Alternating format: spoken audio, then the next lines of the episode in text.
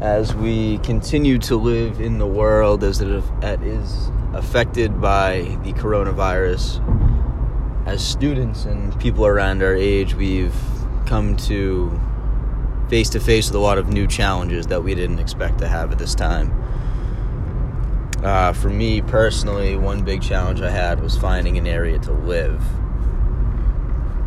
As I was removed from campus and told that we were not allowed to go back, it became a race to see how much money I could find and put together to maybe get an apartment for a little bit, or to continuously live at my friends' homes, or to bounce couches I've been doing for a while but isn't fun. And it's something I didn't expect to have to deal with at this time. But also, I was allowed to come home and work, so there are plus sides to being away from school. In no world am I upset that I had to leave Franklin Pierce for my senior year. Trust me, I wasn't the biggest fan of the place in general. But coming home in the way that we did, having to pretty much be put on house arrest for who knows how long at this point, is a lot more depressing than it would be if I were at school and actually had freedom to go about and live a life. Speaking of school, the school has also decided to transition to online courses. It's an absolute nightmare. This is the only way I could even remotely describe how this transition period is going.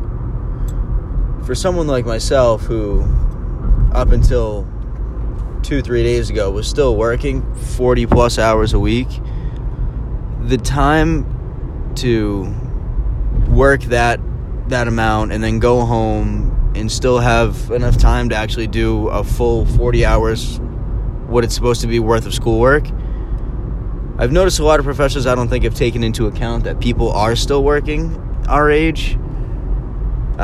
So it's been kind of difficult for me, considering I'm not even very good at managing school when I'm at school, and then to come home and have responsibilities like I have, and then to have to also find time to write 20-page papers is one of the biggest challenges I'd say this virus has gifted me.